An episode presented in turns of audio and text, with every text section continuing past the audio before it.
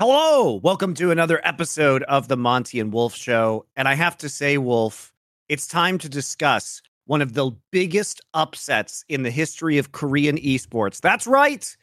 T1 beat unanimous all pro first team KT, fifth place versus first place.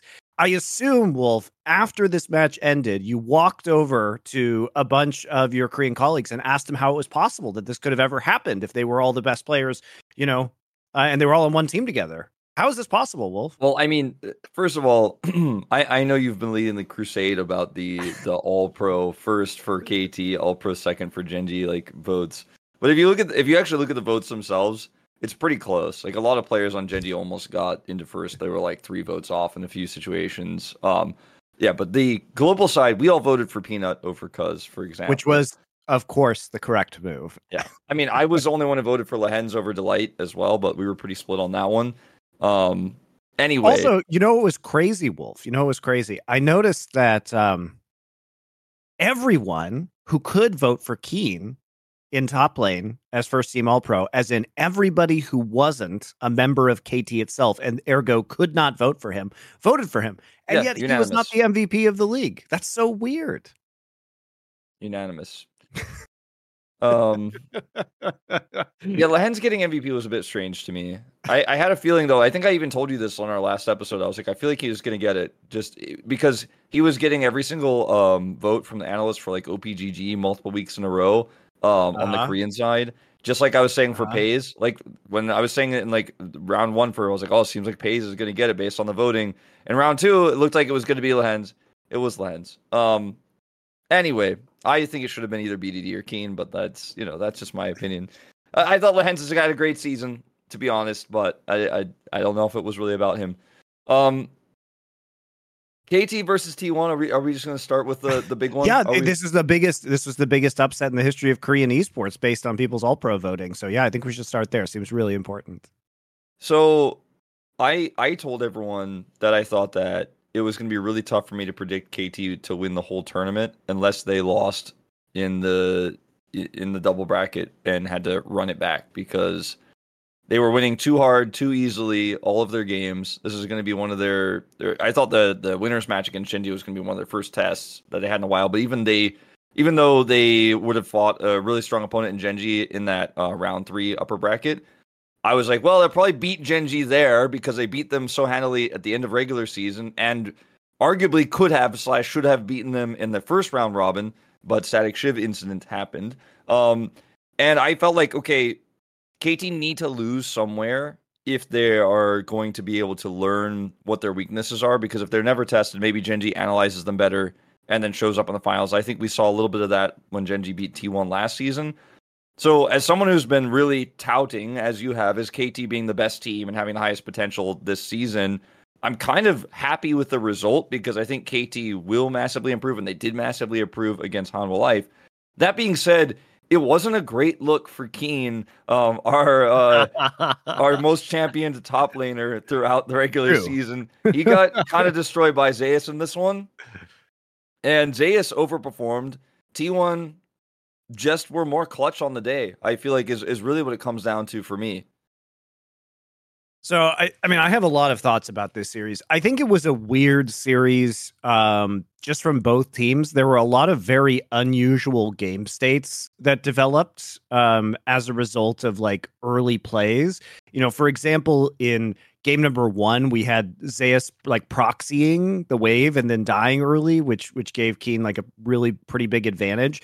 In game number two, we had another er, some other early game deaths, such as like aiming and Lehends camping the bush, and then Lehends missing his Leona E, which then just results in the instant death of of aiming and Lehends in the bot lane. So it really felt like eh, you know, te- they were taking some big risks in the early game that weren't paying off. Like both teams felt really aggressive and desperate in a way that I didn't anticipate this series to be. Yeah, it didn't the, feel very measured. The Rumble counterpick for the Renekton was, I think, I mean, we've seen this a lot. It's not new. It's not like a, uh, some sort of cool new tech, and, and it's not supposed to win that hard. But because of uh, the Lehends incident that happened bottom side, like you said, the map control was super lopsided. Yeah the uh the Leona. Uh, yeah, that was very weird. Say. So like they they had they they were losing this bottom matchup against Draven, and then also needed to to like put out Fire's top side because of this rumble. So they kind of had to choose between are we going to try to make sure that our Varus is still relevant, or or is Kiin going to be able to handle himself top side? And Kiin he, he couldn't. He got zoned out of waves, and there was just nothing he could do. So like both games, the both first uh, two games, top laner had a bit of an issue because of something that happened to them early, and then Kiin fell super far behind. And this this was like to me the the worst game of the entire series was the the Zeus uh, Rumble game, just because it was it was so obviously over so early. Like it, it wasn't even a game as, as from a caster's perspective where I'm like even interested in entertaining the possibility of KT coming back in, in it. Um, and after those first two games, I was like, well, anything can happen in this series. Like it's all about the early game. It's all about who gets ahead first because these teams are just running at each other um, like unchained freight trains uh, about to collide. And then the series got a little bit more nuanced, obviously, as we as we went down it. And T1 got a pretty big momentum shift uh, in that third game where Gumayusi pulled out the Lucian, which is not very common right now, not very popular. But I thought he played it extremely well, and hence thought he could layer this uh, Galio pick with the uh, Neeko. Obviously, the Nocturne makes it really difficult to play around that positioning right. wise, and they're both long range engage. But the execution really just wasn't there, and I think KT tried to to pull a fast one on T1, and they just weren't they weren't playing well enough as a unit uh, on the day to actually pull it off. Yeah, I was I was surprised to see quite a quite a few of the picks in this series. I mean, first off, there was not a lot of you know Maokai priority overall. I would say, like you know, I think I think that it it came up, but there were also games where, you know, like game two of this series where it just managed to fall all the way through the draft, which I think is unusual. Um, it's been very interesting to watch LCK playoffs and also see such little Jayce priority, um, considering the power level of Jayce right now and the fact that we know BDD at least has started to play because he played his first professional game ever on that champion.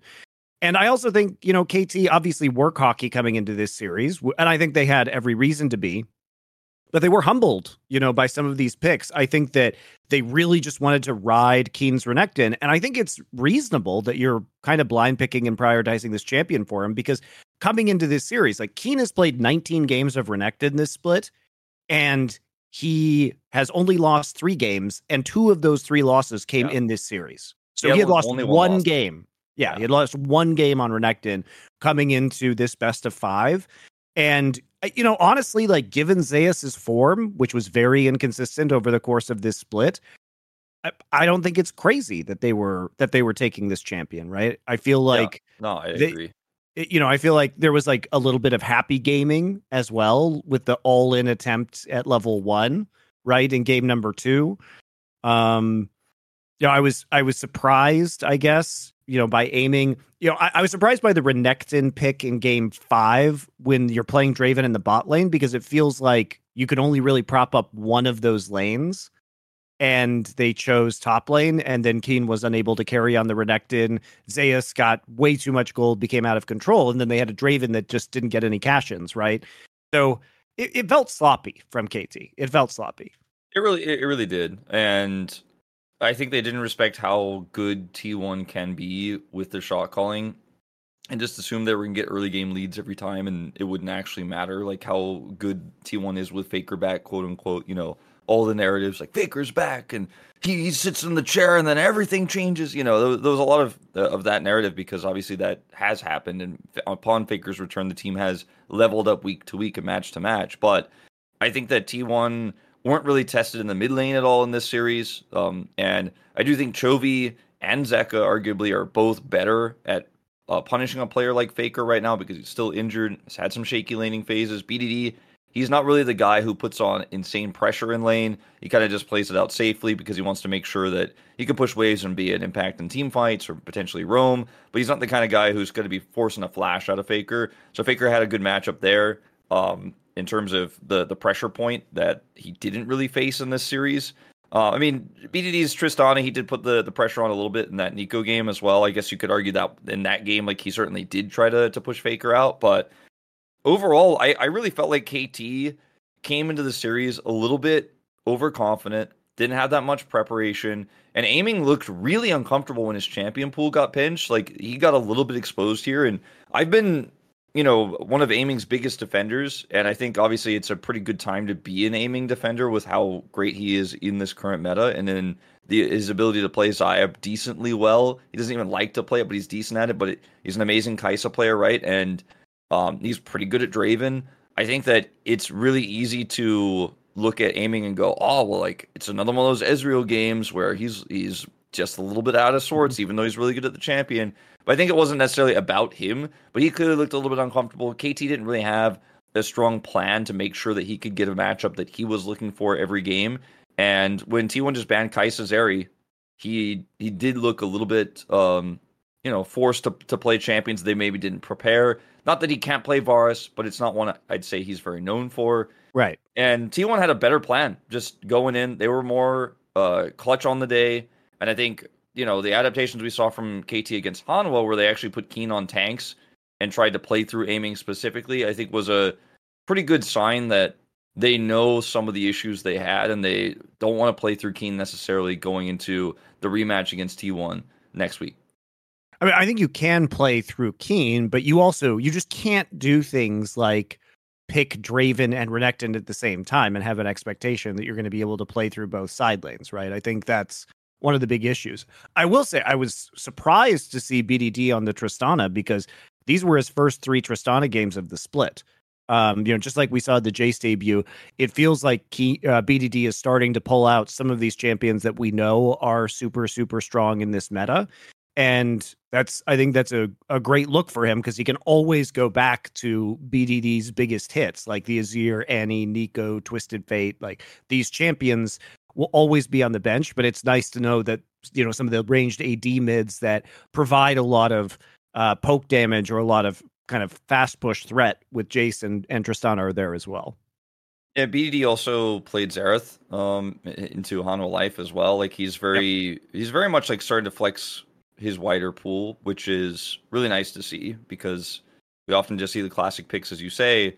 And his Tristana looked pretty good.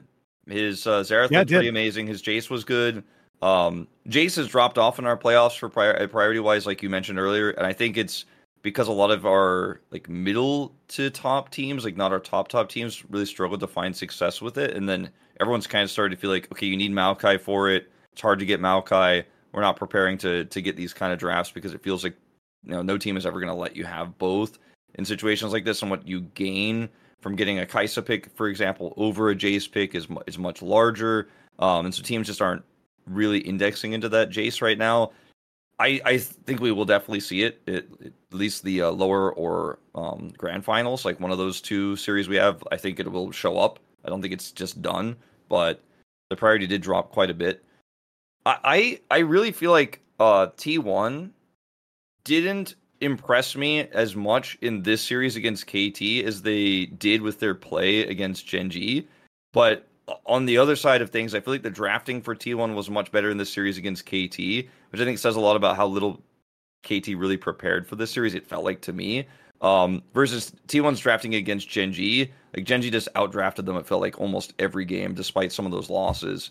So it's weird to me that T1 could both look like they're really prepared and really going in on a series like they did against KT, but then show up against Gen.G and look like they're very much confused about what the meta is right now. And I, I just was it was so bizarre to me from from T1 from one perspective going from what looked like amazing prep and then going to another team. And maybe that just means Gen.G way better at drafting right now than KT Rolster, but it was a, a, in my mind a huge stark contrast between the two drafts. When I was watching, uh, you know, the T1 Gen G series, I had a lot of head scratchers. The Vayne, obviously, which probably cost them the series, um, was very bizarre.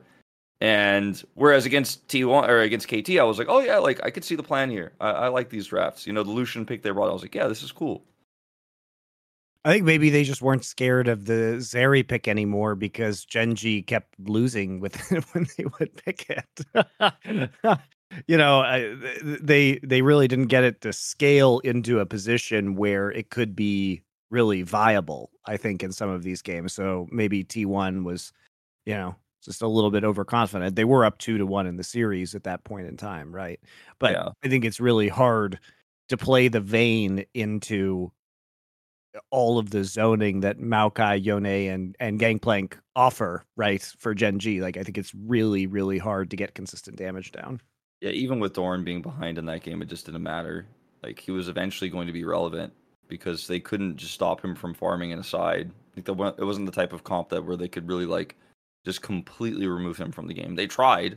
And Zeus played really well, but like he was eventually just going to still be able to set up barrel change. Uh, and I, I actually personally think I know we've seen it a little bit in the LPL and a lot of other teams are, are still valuing the Vayne. I, I think it kind of sucks. Like, I just don't think it's very good. Uh, I, I think it's a bad pick. I mean, and like I don't think we've seen it win a game. I'm trying to think. I guess aiming one with it, but that was yeah, the, well, that was that, was, was hardly Poby, a game though. That was it? the Poby. That was the Poby T1 uh, yeah. Edition of That was T1. hardly a game. Maybe that was why Guma was like, "I'm coming for you. I want my revenge." Uh, but, I- we uh, haven't seen we haven't seen a real game one with it because Uzi lost with it as well. In spite of get Uzi got a massive early advantage too, and still couldn't convert it into a win.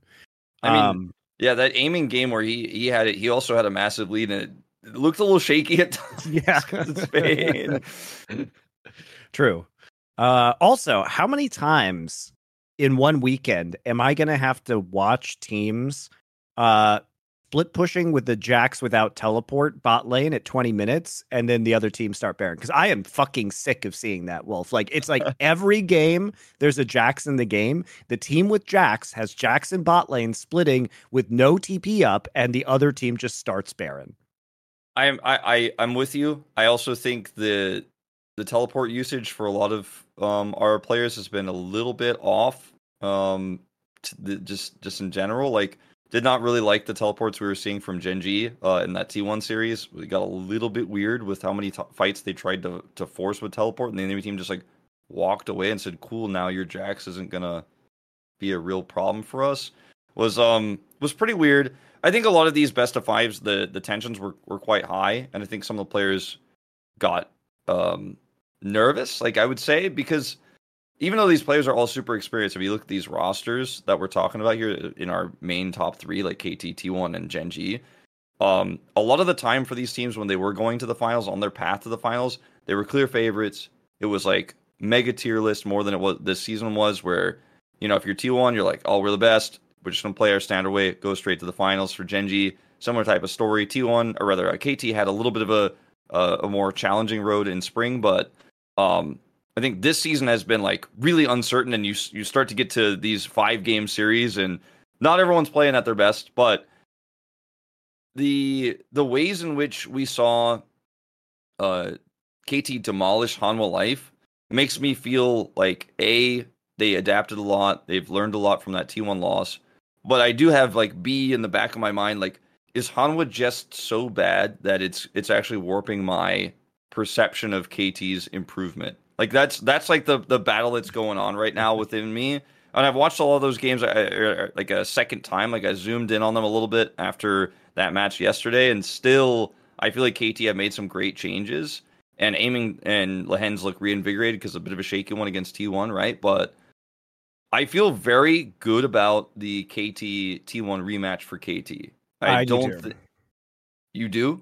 I do You- too. Yeah. Okay, yeah. I mean, I, I I feel like they got a little bit caught with their pants down last time, but I just can't expect that's going to happen again.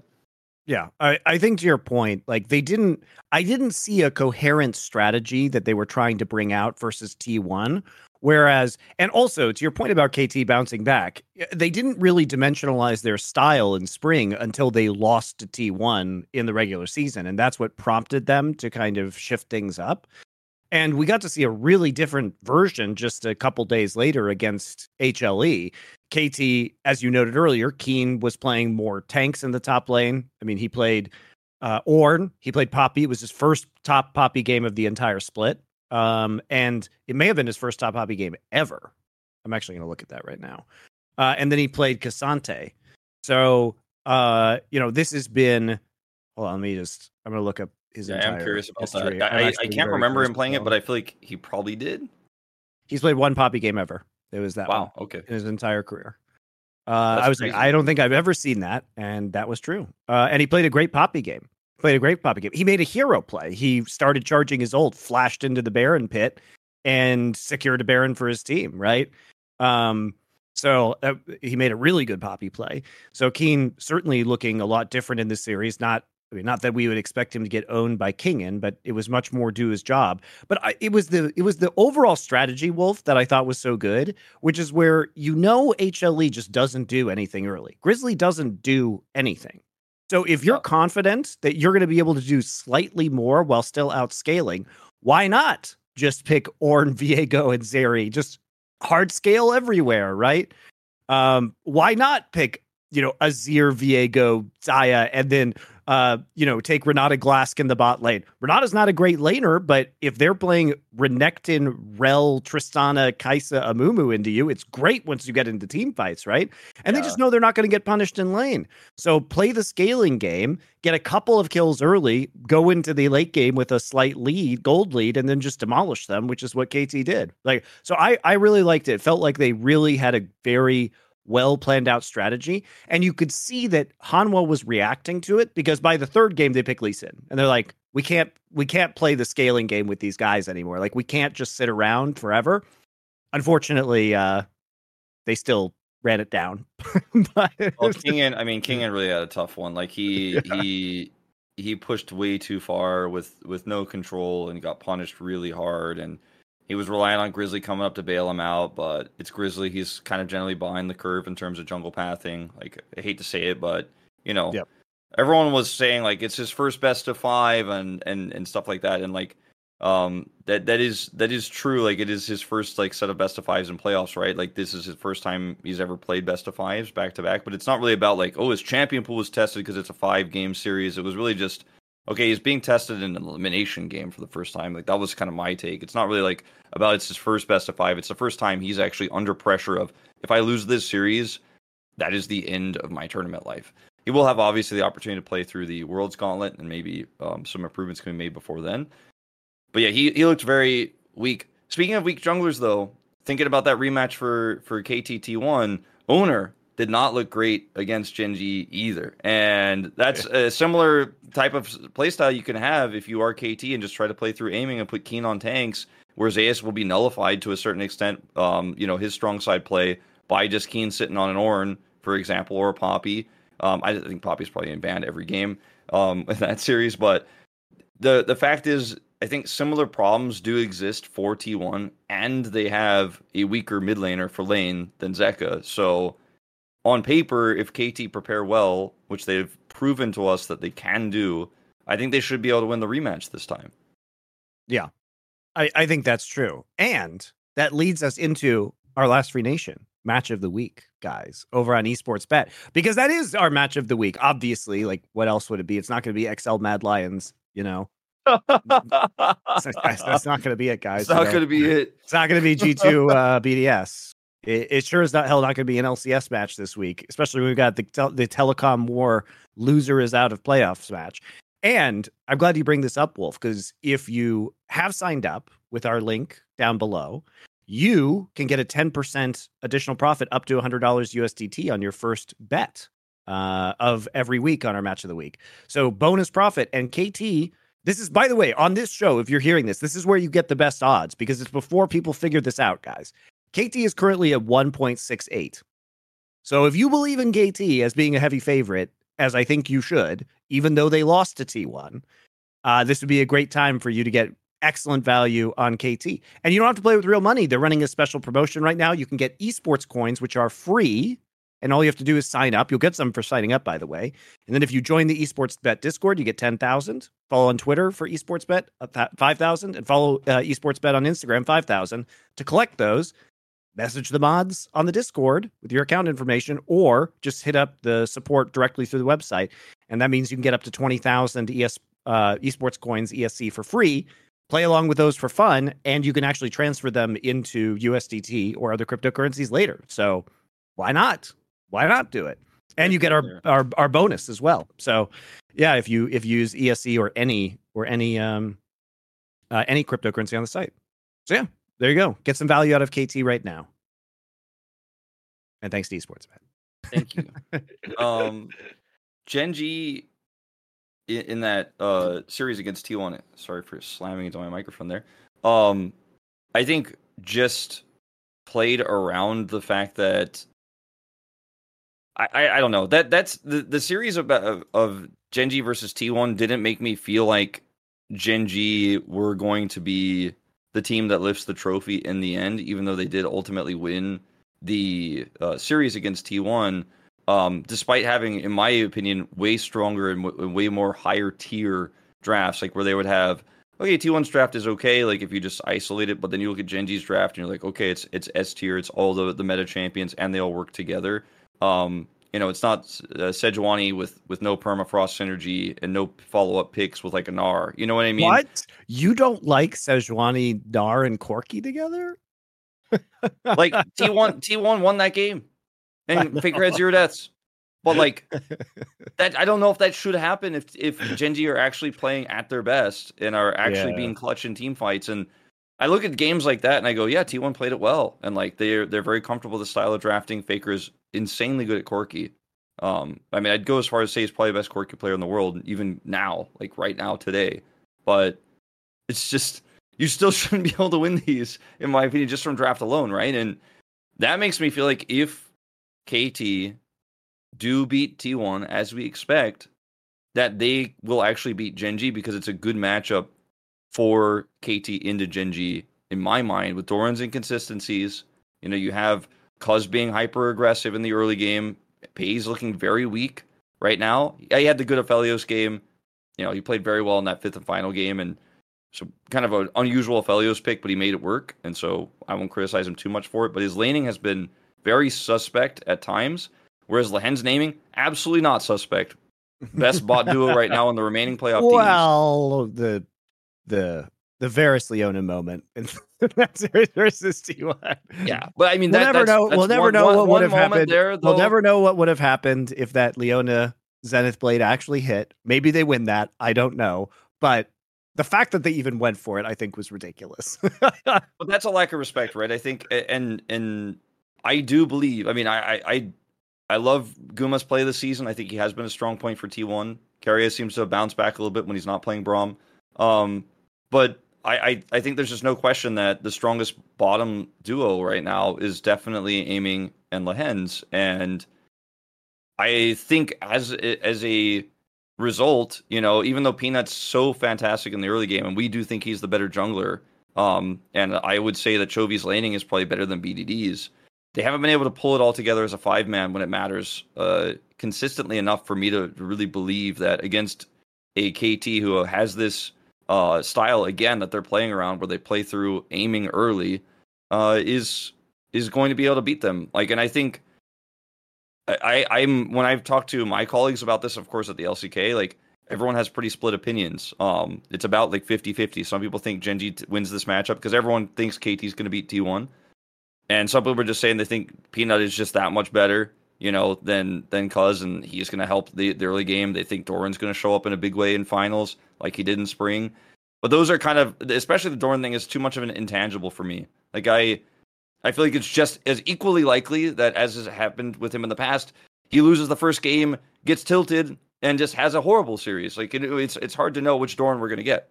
I, I also think it's concerning, Wolf, that what we've kind of seen from Faker in these playoffs is like a lot of Azir. Um, you know, uh, he played he did play a game of Jayce, or he played a couple games of Jayce, uh, one and of which Neeko. he lost and he's played Annie and Neeko and a couple games of Corki. Like, and honestly, if we're if we're being real, guys, his Azir hasn't looked great. It's okay, but it hasn't looked amazing. He's especially compared... the game and, and pushing inner turret top lane. You know what I mean? Yeah, like he's yeah. he's side laning, especially compared to what we've seen from BDD and Chovy on Azir, and I think I think it is concerning. Like this is maybe the only time I'll say this, but perhaps with his champ, like his champion pool isn't great right now, which is an amazing thing to say about Faker historically. Uh, we are seeing, you know, the the Corki as a response to the Azir. We are seeing uh, the Xerath as a response to the Azir, and and he's winning these games. So he's he's kind of pulling out the old school counters, which is you know a credit to his longevity. But are we going to see? you know, Jayce against good teams, right? Are we going to see Are we going to see Tristana? Are we going to see Yone from him? I mean, these are very, very centrally meta picks right now. And I'm concerned that maybe he's just not up to the task, right? Yeah, I mean, eh, this is exactly my thought process as well. Like, I, I almost go as far to say that KT could consider, instead of banning Sejuani, for example, because Oner looked very uncomfortable on the on the pick, just ban Azir and see what happens to Faker. Because their drafts, I think part of why they lost, in my opinion, draft a lot of those games was because they had to get Azir for Faker early. Otherwise, they were like, oh, we just don't have a good matchup for him. He's not willing to play the Tristana, as you mentioned, not willing to play the Yone. I think it's just because he's still recovering with his hands. It's not his, you know, fault. It's not like he forgot how to play other champions. When you say it's a champion pool issue, it's not, you know, you're not implying that Faker can't play his other champions, but he's certainly not right. playing them right now, you know? And so I, I do think that's an angle of attack and draft that KT could definitely utilize. It didn't feel like that in the T1 series against uh, KT as much, but I think after the Gen G series, it really to me felt like okay, they have to get Faker on a comfortable matchup, and that's always weighing down their draft a little bit. So maybe Faker will prove me wrong because he obviously has an additional week to rest, and maybe like because he, he's clearly getting like better and better and better as as time goes on. Um, he's had some kind of questionable decisions. You mentioned his Azir performance as being a little bit off. I I would say like he made some bold uh, decisions on the Azir that that did look a little bit silly at times in that Gen G series. But again, I I just don't see T1 overcoming KT unless KT just are off off on the day, and that's that is to a certain extent what happened the first time they met. Um, but I I think the preparation is is going to be better this time. We also have heard it's kind of been like out there. Some people have been speaking about this that rumor has it that T1 was smashing KT in scrims before that uh, first meetup um, in that uh, second round, and that the KT coaching staff was shocked that KT would pick them. I'm like, nah, I I actually think KT picks them every time. Like, uh, some of the strengths that you, are dealing with with Hanwha Life or something you don't want to necessarily deal, deal with. And then KT then publicly said we picked them because we knew we were going to have to face them no matter what in this tournament. So we wanted to get out of the way first. That also kind of reeks of BS to me as well, to be totally honest with you, Monte. Yeah, but yeah. Like... we, we didn't want to guarantee ourselves top three and a ticket to Worlds. Like we wanted to do it the hard way through the yeah, losers like bracket. BS to me. but at the end of the day, uh, there was this like overarching narrative of they should have picked Hanwha. I think like what based on what we know now, yeah, but based on what we saw with T1 versus D plus, a series we haven't even talked about because it was not a great one on either side, I would have been pretty happy to pick uh, T1. I was saying they should pick T1. I thought it was yep. the right choice. No, I think I, I think everybody I still, thought, I stand thought by that, that was the right choice. Um, uh, now, in retrospect, we can say, yeah, Hanwha looked really weak, and KT obviously had a really good idea about how to beat Hanwha, as did Gen G, and you got to see a lot of their weaknesses. Speaking of which, where all you Zeka stands at, guys? I have to listen to your garbage on social media 24 7 about how Zeka's actually really dominant this split, guys. And oh, yeah, Zeka's really good. And, you know, he's not going to be limited, even though he spent so much time just playing, like, getting, drawing Yone bands and then playing Azir kind of mediocrely. And then also, he had some pop off Tristana games, but that was it. Well, where's your God now? Where's yeah. your Zeka God now? he did not he did not look amazing. Um, and Gen G, when Gen.G faced Hanwha, he got the uh, Yone twice, and both times with Grizzly's Sejuani, which is problematic. Like Grizzly went zero and seven on the Sejuani in that uh, final game, but like if Grizzly can't play Sejuani and you're relying on Sejuani Yone, Yone, excuse me, um, that's that's problematic. And then obviously we know Zeka's Azir was always kind of, you know, it was middling at best. Like I think he he fi- he figured it out a little bit during Worlds. Like at, at Worlds he last did. year, he looked much better on it. But we've always kind of been a little bit um lukewarm on his Azir. So it's it's just really inconsistent. Like he he ranges from like kind of good to kind of bad, and people just pick the kind of good games and they pretend that he's good at Azir because I guess they don't have eyes to watch BDD or something or like watch really good Azir players. Um, because he's never been a really good Azir player. And that's fine. That doesn't have to be who Zeka is. I just don't understand why Zeka fans need to pretend that he's good at everything. Why why is it impossible to have an honest conversation about Zeka Wolf? Where are these Zeka fans even coming from? Know, I hope Zeka I hope Zeka has a really long career. He's still a really young player, guys. He's what, 19, 20 years old? He might be 20 now, but he was 19 when he won Worlds. And he is yeah, yeah. Yeah, it's the same thing with Zeus. People talking about Zeus and saying like, "Oh my god, you know, get him off this team. He's already washed. He's a choker." It's like he's 19. He's got a lot of time to fix these issues. Hopefully, he has a long career. So we know Zeka on Zeka picks is still amazing, um, but he is still a limited player. But he's still really young, and so hopefully, there's a really you know long career ahead of him because we know he's mechanically great and we know what his ceiling can be on certain picks. It's just about uh, expanding his champion pools and experience and his experience. Like, look at who he's competing with for God's sake. Like yeah. he's competing with Faker, BDD, and Chovy, all of which have you know, have been pros for like three times as long as he has, and have been extremely successful as well, and are always meeting up in the finals, and you know all of that. But yeah, I like Zeka. I really thought going into playoffs was going to be potentially the X factor that that if Hanwha was going to do it, which none of us really expected, but if they were going to do it, it was going to be because of him, and weirdly enough, not because of Viper, because Viper needs to be empowered, um, and one of these solo laners needs to do things, and uh, probably wasn't going to be Kingen. And in that third game yesterday against KT, it definitely was not. Um, but Hanwha, just to shift the conversation a little bit, Hanwha going into the uh, Worlds qualifier, you know, that's a interesting uh, question of whether they'll be able to do it because when T1 was looking very weak, we were kind of expecting, okay, well, it's going to be Hanwha going through with D plus, but now, you know, is is is Hanwha actually going to go to Worlds and you know have the reunited DRX? Some of these players, obviously, you know, with Pyosik qualifying today, that would be cool to see. BeryL's in the running uh, for the Worlds qualifier, but get out, Wolf. um, I I, I want to say though, I kind of have this weird hot take about D plus. I actually think D plus should use some of their challengers players in the World's qualifiers. I actually they should be screaming like time right for Thanatos.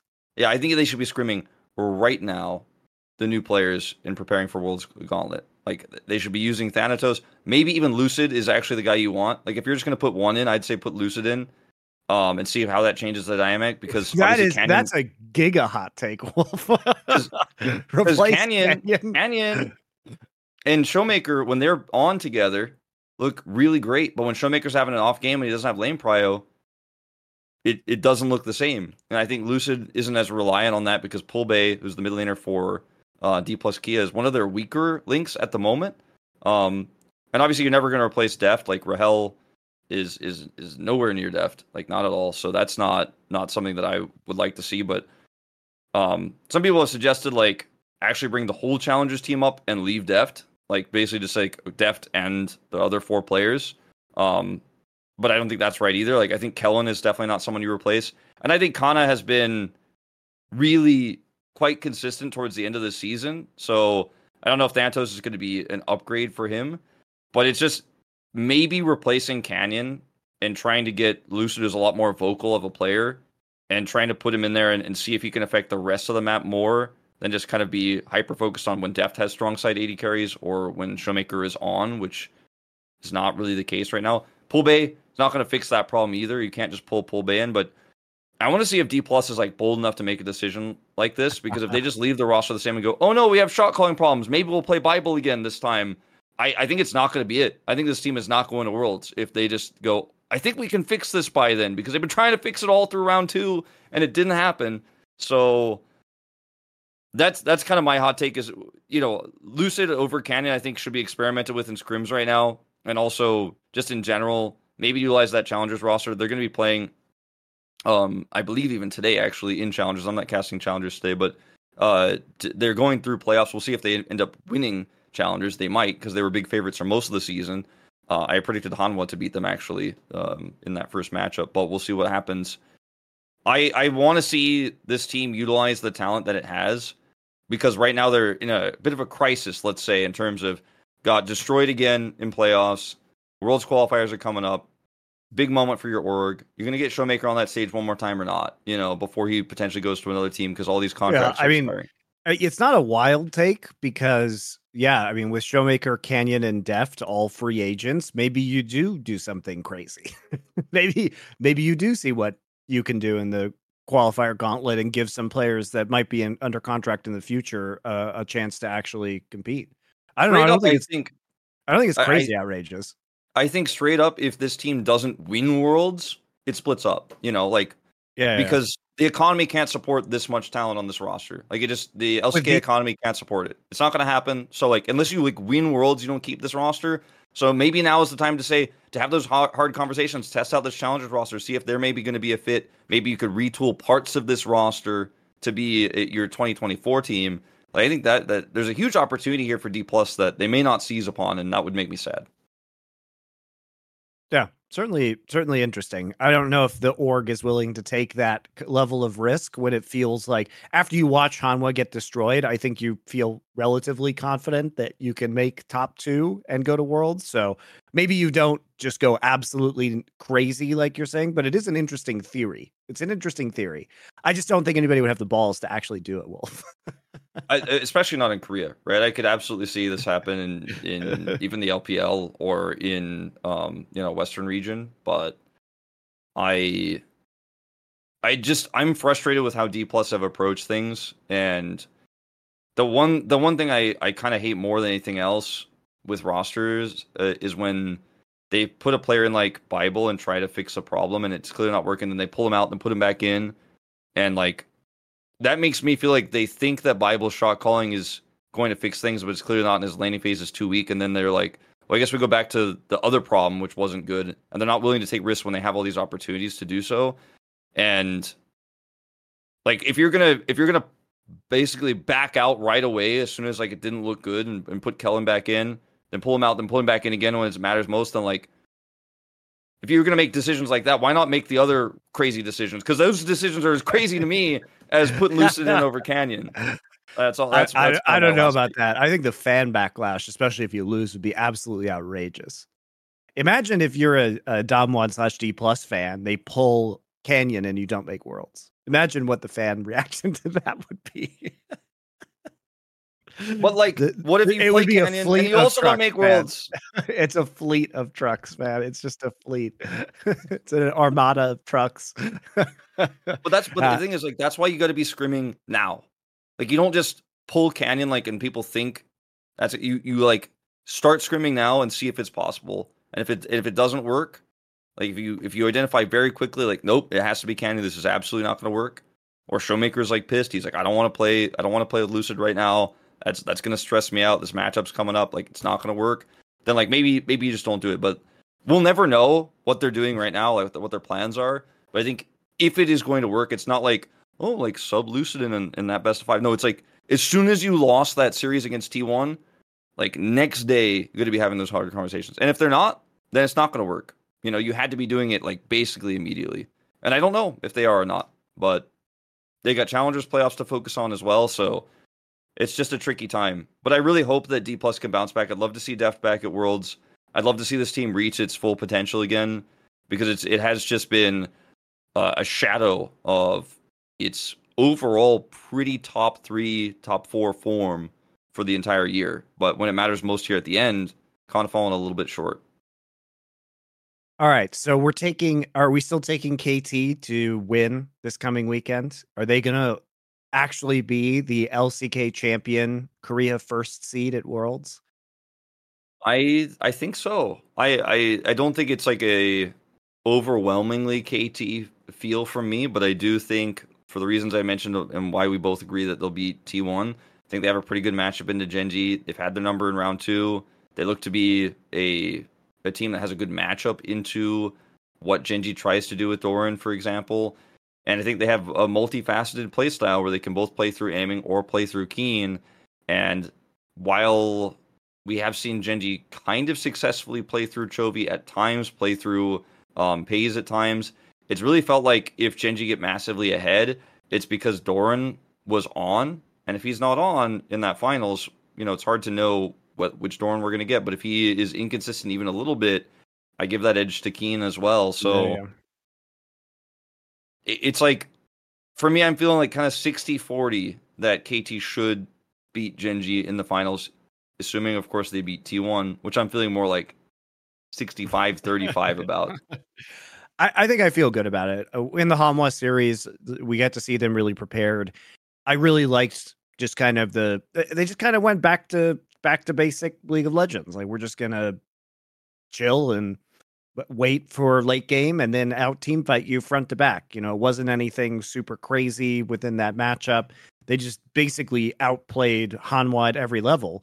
And even T1 right now, even when they're winning these series or taking Gen G to five, you see so many 20 minute Barons that it, T1 just feels desperate. Like they feel like they have to create advantages at 20 minutes and they have to keep going after these Barons. Otherwise, they they're not going to win. Like they don't have the confidence to play a longer, more measured game. Yeah. T1 aren't willing to give anything up is like often how it goes. They are never this roster has never been a team that's been like, okay, we're four thousand gold down. Let's see if we can scale and, and win that team fight, you know, in five minutes on that final dragon or on that like second baron or on the elder. Like that they never really opt into that. And I think it's, you know, partially due to Faker always feeling like they have an angle. They feeling like they have a, a really nice baron turn and just kind of hard shot calling like, let's take back control of this game now. Let's not let this slip away. I think it's a good attitude to have overall, but sometimes, you know, maybe it's a little bit too forced on some of those barons. And sometimes your comp from behind needs the team to come to you. Otherwise, you can never beat them. You'll never beat them in neutral. You'll never take that vision back. So, T1 start a Baron to see, okay, I can bring this team to us now where we have the turn. We have the advantage in terms of positioning, even down items. But it's the kind of shot calling that looks really stupid when it doesn't work but looks brilliant when it works, you know? And I right. I respect some of those decisive calls and and that's one thing that I think T1 might have over KT, even though BDD has been so clutch and he has been so decisive in his team fighting, he's been so deliberate with every move he makes. Maybe if if there's any world, which I'm not going to predict, but if there's any world where T1 does it, it's just because they're crisper, uh, they're they're they're on point with setting up on those objectives, Yep. Taking those really aggressive skirmishes, you know, in the early parts of late game that catch you off guard. I could I could see that be the way that T1 upsets in my mind because I, I would say it's an upset if they win. Right. And I, I'm not trying to be I'm not trying to say that I think T1 going for 20 minute barons are a bad idea. I oftentimes they, I oftentimes think they make very good calls around that and they force out, you know, teleports or they they force teams to play to them instead. And that's just their style. I don't think it's an issue per se. Um, but also I think if you're conscious of them doing that and like really aware of it, it's a lot easier to play in a way where they're not going to sneak that away from you. And I also think, Wolf, that that's why everybody bans Poppy against them. I think the reason why we see like these blanket Poppy bans uh, against T1 from we saw it from KT and we saw it from Gen G is that oftentimes there's a very low because T1 is really good at knowing their their timing windows around Baron. And if you have a Poppy there and she ejects somebody from the Baron pit, that can be the five seconds that they need to actually secure that objective, right? Because they play yep. a very uh, they play a game with very small margins, and so I just wouldn't give them Poppy because it's just it's too annoying at, at a, on a twenty minute Baron. It's way too annoying. Yeah, and Oner's just been a pretty good Poppy player in general. I yeah. feel like he he's very comfortable. He and Peanut best poppy players in the LCK. So I I don't think they'll get their hands on it um in these uh this these drafts in this upcoming best of five.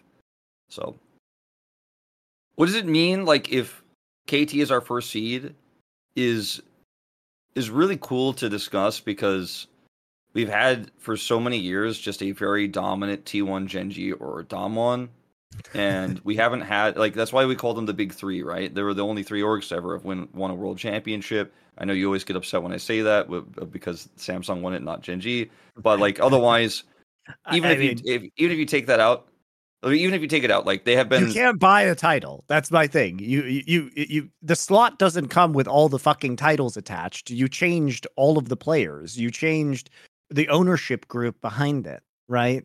Uh, you don't you don't get to keep the titles. That's that that ain't how it works. And like I know there's gonna be some bum who's going to comment on YouTube and say, but in traditional sports, when the new owner buys the org and then moves its cities, they still count the ties. Well, fuck that too, man. Just because traditional sports does it doesn't mean I agree with it either. It's stupid. I mean, you don't have to agree with it, but it's it, you don't have to agree with it, but it is like officially recognized even by Riot yeah, that like that's fine. So anyway, yeah. but either way, like Gen G is consistently getting like pretty pretty high placements, like often top four in these uh, world championship anyway. So you have these three teams, right, that have for uh for LCK been extremely relevant, extremely consistent. Um, and then you have KT who's kind of this new face, kind of like DRX was last season when they were had that miracle run. Except KT is actually a dominant force this time, and I am looking forward to to seeing, you know, just showcasing to a lot of these uh, Worlds fans that we have another team in our region that has a, a wealth of history, and uh, I think it's going to be really fun. I'm, I'm really looking forward to to seeing um you know KT's legacy potentially start a new um exciting chapter because it's been five years since we've seen this team actually be at the front um of the LCK. And it's time for JDG to get finger boomed. I think we can all agree. KT needs to finger boom everyone at Worlds. We're bringing it back for this Worlds, guys. If KT goes, the, the finger booming is going to be real. I have my KT roster, or rather, a KT finger boom hoodie, and uh, you know, you do? Do you actually yeah, have that? I have what? one. I, I, I custom made it. I mean, it's not actually oh, real. Damn! I thought you had like some some rare. No, I I, I, I got the logo and I custom made one, but it does it does actually like when when you look at it, it actually legit does look like like it could be it could be official and real. Um, we'll, we'll have to make some of those. Here's the thing, Wolf. Here's the thing, Wolf. If I, this is a legitimate question. Like, I don't know if because the thing about KT stopping us from making finger boom merchandise is that they would have to a- acknowledge that we were doing it, which they really hate to do. They really hate to do. Literally, Kespa officials, when I lived in Korea, came up to me and asked me to stop tweeting about finger boom. they they literally they asked me. They said, uh, can you stop tweeting finger boom? And I said, no. of course he said no. Um, and then I walked in your footsteps and made the finger boom hoodie. And uh, amazing. It's, but it's I, I think we do need some finger some legit finger boom uh finger boom hoodies for worlds uh to Look, hype them up. I'm I'm happy KT's doing well and I think they they put together a good roster. Hopefully, the, the team doesn't go completely boom after Worlds because of the uh, the changes to the rules and the LCK economy and all that stuff. But I gotta say, the branding for this org for all time. Okay, Magic ends to to current day. Um, yeah, Magic ends to current day has been some of the worst I've ever seen. They had a they had a weird logo that was pretty bad. Like the the actual roller coaster like Rolster logo is horrible, but it's, it's classic. So and then like it was it was it was the longest standing uh, it was the longest standing logo. That was the last yep. one to change of all the legacy orgs. Then they turned it into a Team Rocket logo, and then their current jerseys are just a big black jersey. Okay, let me let me just put this make this clear for everyone. A big black jersey with a small logo, and it's just an empty black T-shirt. And then at the bottom of the shirt, there is black on black flames. Like you, you can't really see it unless you actually really focus on it. It's a slightly different shade of black. They have like flames on the bottom of the jersey that are black, but you can't see them because black on black. Use red or do something else. Like please get a new jersey. Like this is the worst jersey I have ever seen in esports. KT, please. why, Wolf? Why? Why, when they change the logo, didn't they change it away from the horrific name of Rolster, which, if you guys don't know, is the Korean way to combine the word roller and coaster into one word? Why does it need to be one word? I don't know. But use the opportunity if you're going to change the logo just to change the name away from Rolster. You already changed it from Magic Ends to Finger Boom and then realized in a week that that was terrible and changed it to Rolster. So we know that Rolster was a last second decision that only existed after they became aware of what Finger Boom could mean in English. And so it wasn't even a thought out decision. Like, take this time to properly rebrand brand for fuck's sake. Holy moly. I think I, think we might actually do do see KT make some like we might actually see them if they win worlds, for example. That's like uh, like I said with D plus, like that's the only way the roster stays together in my mind. And maybe it actually makes like some of the high ups at Korea Telecom, the telecom company that that sponsors and owns this team and the sport KT Sports org, maybe it makes them like turn their heads and go, oh, like we should actually try. maybe I hope so. Please, um, KT, please. Like you guys are doing a lot of good things. Okay, you're doing a lot of stuff right. Like Hirai is is doing a good job with the coaches staff. Supreme is, is leveled up a lot. You got you got some really high potential to to further your legacy and start a new chapter of KT. Don't keep those black jerseys. Don't keep those and maybe rebrand your team and do something cool and uh you know, make it happen KT. Don't don't drop the ball. Don't choke again in these best of fives. I want to see a new team in the finals. No more T1 Gen G every single finals for like the 12 millionth time. Don't disappoint us, KT.